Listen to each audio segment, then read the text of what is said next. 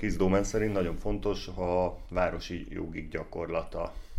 És erről egy pár szót kérdezek Attilától és Urgyentől. Hát a városi jogik gyakorlata nem különbözik a semmiben a hegyi jogik gyakorlatától a dzogcsenben, mert a dzogcsen gyakorlása azt jelenti egyszerűen, hogy bármi, ami a tudatban ébred, az maga az együttérzés. És ez bárhol, bármilyen körülmények közt ö, átélhető. Neked mi a véleményed erről? Hát ugyanezt nem akarom mondani, de ezért egy másik oldalról közelítne. Ugye a, a dokcsent nagyon sokan a buddhizmus csúcsának tartják, de igazából a dokcsen nem az, hanem külön útként, úttalan útként működik, és ezért alkalmazható sokkal könnyebben minden helyzetben, mert a buddhizmusban mindig vannak fogadalmak és, és különböző korlátok, a dokcsenben ezek nincsenek, hanem egyetlen fogadalom a jelen tudatosság, és aminek a jellemzője a, a kimondhatatlanság, a teresség, a spontaneitás és az egység.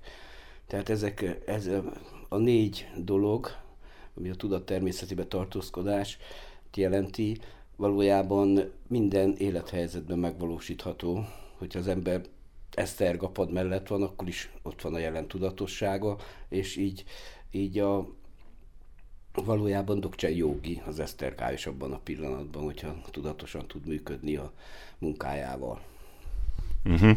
És ugye rögtön adja magát a kérdés, hogy, hogy a különböző gyakorlók, jogik, vagy jogával foglalkozók, buddhista gyakorlatokkal foglalkozók, ugye mindig előnyben részesítik az elvonulást a városi gyakorlással szemben, a hétköznapok gyakorlásával szemben és hogy, mert, mert nyilvánvalóan azt gondolják, hogy egy, vagy legalábbis amit én erről tudok, azt gondolják, hogy egy, egy, egy tisztább, egy nyugodtabb hangulatban, egy alacsonyabb, mondjuk így rezgés számon talán könnyebb gyakorolni. Zoggenben is így van-e ez? Így van. Így van, tehát mindenképpen könnyebb megalapozódni a szemléletben, elvonult, elvonultságban, erdei környezetben, magányosan, de, de a, a 21. századi városi dzogchen jogi feladata éppen az, hogy miután megalapozta, vagy megalapozódott, vagy otthon, otthon, otthonra lelt a szemléletben, elvonult körülmények között, visszatérjen a, a városi élet káoszába, és, és legyen, legyen ott.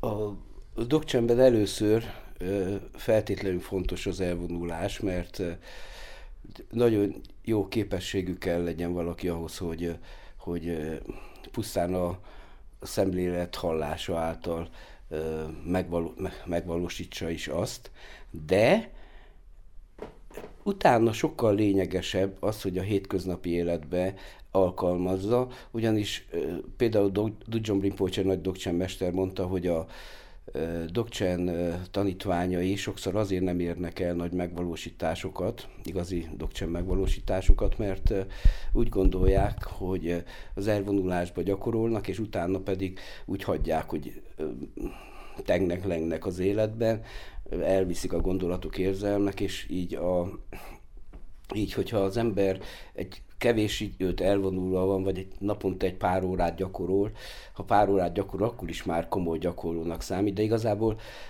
hogy képzelhetnünk el, hogy 24 órából 20-at össze-vissza tudatlanul működünk a világba, és az, az a pár óra gyakorlásunk fog nagy eredményt hozni.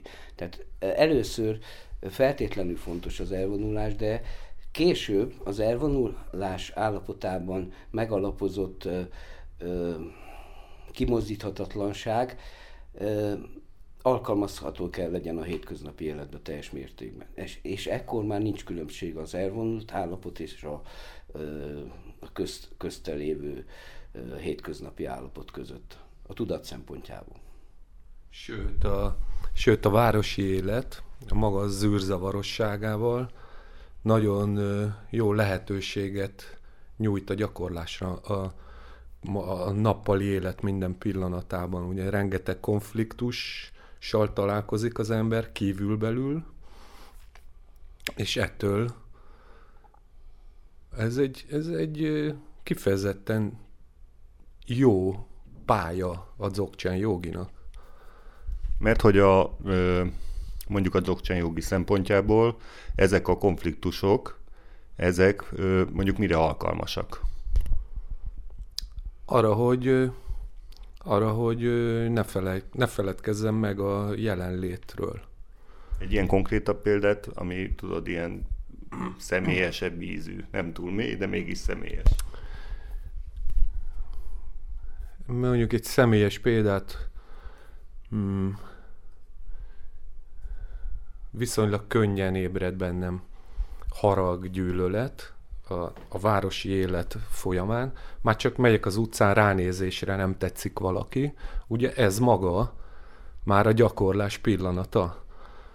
Hogyha felismerem, a, felismerem az ébredő érzelmet. Ránézek valakire, anélkül, hogy bármit tudnék róla, és ellenszenvesnek találom, ennél gyönyörű pillanat nincs a dzogchen joga szempontjából. A dzogchenben ezekkel a felismerésekkel mit kezdünk?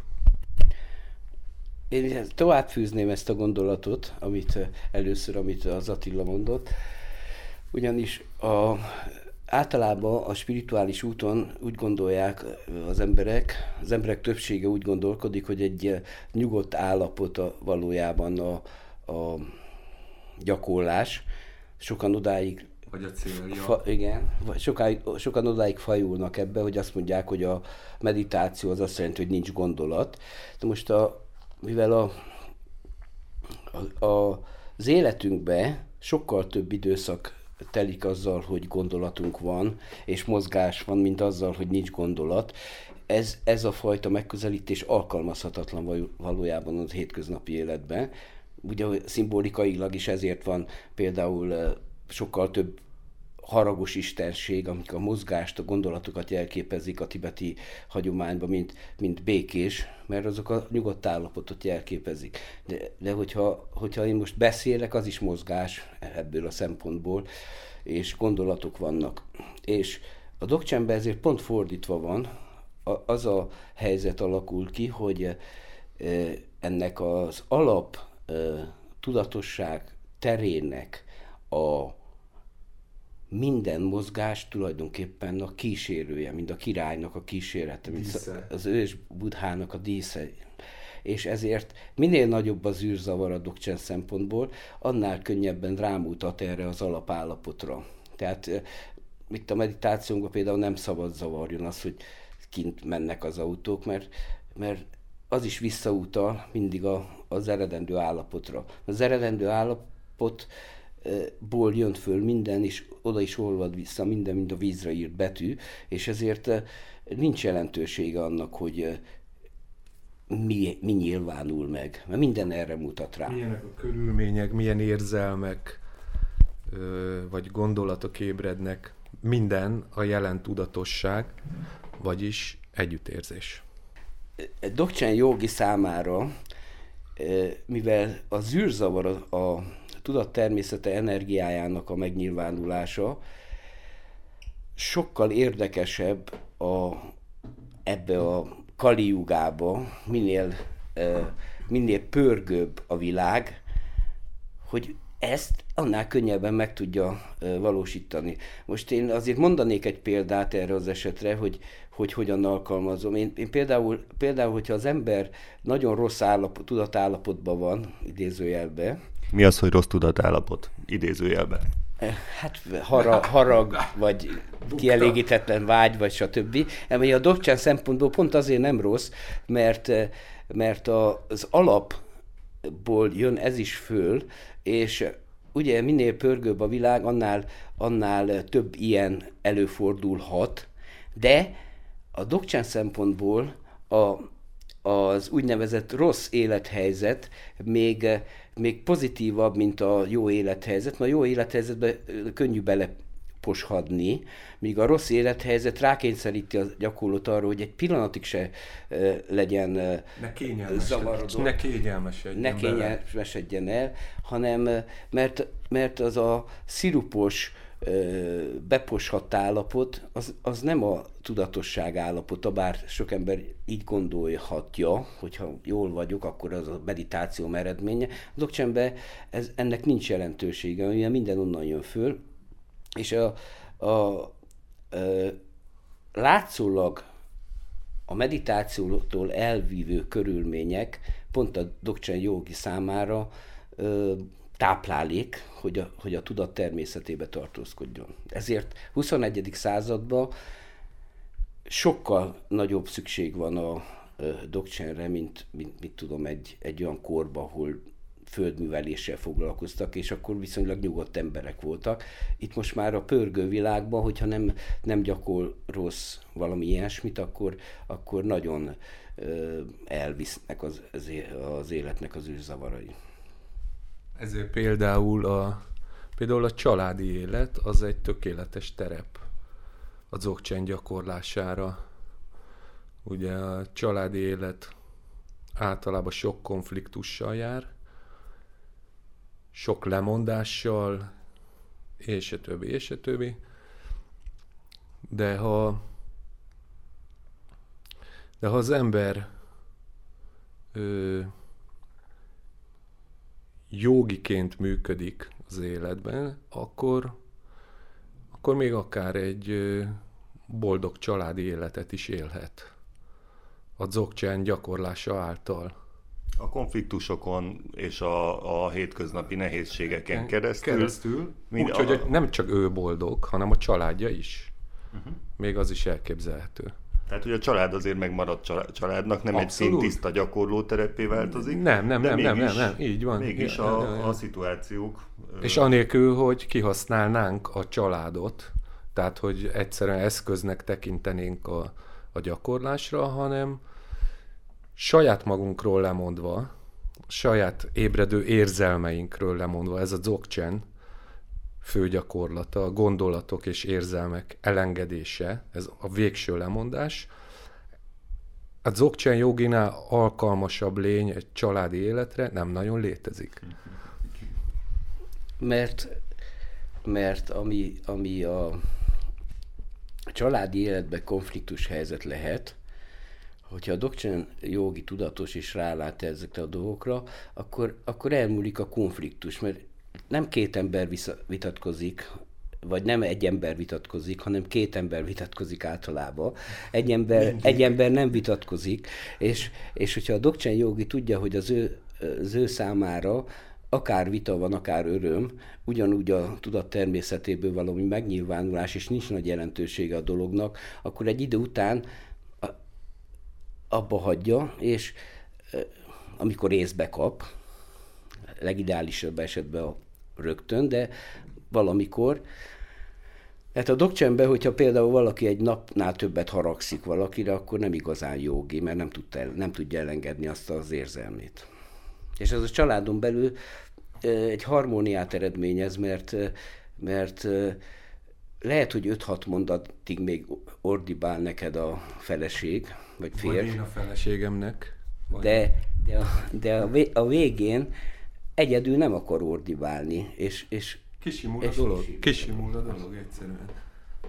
Igen. A, mit is mondtunk, hogy az érzelmek feloldódnak, vagy... Igen, igen. Mert hogy ugye a Dzogchen technológia, a, technolo- a Dzogchen dinamika. dinamika, technikai leírás az azt mondja, hogy bámulj bele, ugye? Igen. Az érzelembe. Igen, ez még egy kettős megközelítés. A, a végső megközelítés az, hogy, hogy bámulás sincsen, ami mondjuk fókuszál, tehát nem fókuszál az ember a saját érzelmeire, hanem egyszerűen tudatában van annak, hogy éppen milyen érzelem vagy gondolat uralja, és ez semmit nem kezd vele. Mert a dolog magától... Mert a dolog magától szétoszlik a térben. Úgy, ahogy ébredt, van egy kis tartózkodása, és aztán a térben szétoszlik, nyomtalanul eltűnik, mint ahogy a Sanyi mondta, és ez a hagyomány egyik alapvető hasonlata, mint a vízre írt ábra, az írása pillanatában megszűnik. Így működik minden gondolatunk és érzelmünk. Tehát az érzelem... Természetesen, magától. Hát az érzelemmé formálódott energia visszanyeri ezt a, mondjuk, ez persze metafora, ezt az energia formáját és áramlik tovább, vagy jelen van Nem is nyeri vissza, mert sose vesztette el a buddha energiát, a buddha bölcsességét. Tiszta fény, minden, ami ébred bennünk, tiszta fény. A, a pillanatban tartózkodás nem feltétlenül azt jelenti, mint a hinajána buddhizmusban, vagy máshol, hogy, hogy hogy mit tudom, a másodpercnek a 80. része az a pillanat, hanem a pillanatban tartózkodás egy, egy, egy kialakult hozzáállás az élethez, amikor olyan vagy, mint, a, mint a, az üres ház. Oda hiába megy be a tolvaj, mert nem tud elvinni semmit. Te is ilyen vagy, és, és mivel nincs fogás rajtad, mert az érzelmek hiába jönnek föl, föl is oldodnak a pillanatban, ezért, ezért a pillanatban tartózkodás az egy megszokás. Ezért a dokcsembet különbséget teszünk a jelenlét és a jelen tudatosság között. A, jelenlét az körülbelül azt jelenti, hogy figyelem, hogy ne vigyenek el a gondolatok, érzelmek, de a jelen tudatosság az egész más jelent. Az azt jelenti, hogy a figyelő és a figyelt dolog Kettőség már nem létezik. És így a, a, az először figyelemnek nevezett dolog egyre kevesebb figyelemmel ö, belevisz abba az állapotba, hogy megszokja az ember, hogy jelen tudatosság van, és ilyenkor már nincs szükség figyelemre, mert, mert önkéntelenül föloldódik minden a megszokásod miatt. Igazából a dokcsán gyakorlásnak az egyik megközelítése pont ez, hogy megszokás. Tehát, hogy megszoktatod a tudatodat, hogy egy másik vágányon zötyögjön. Abszolút.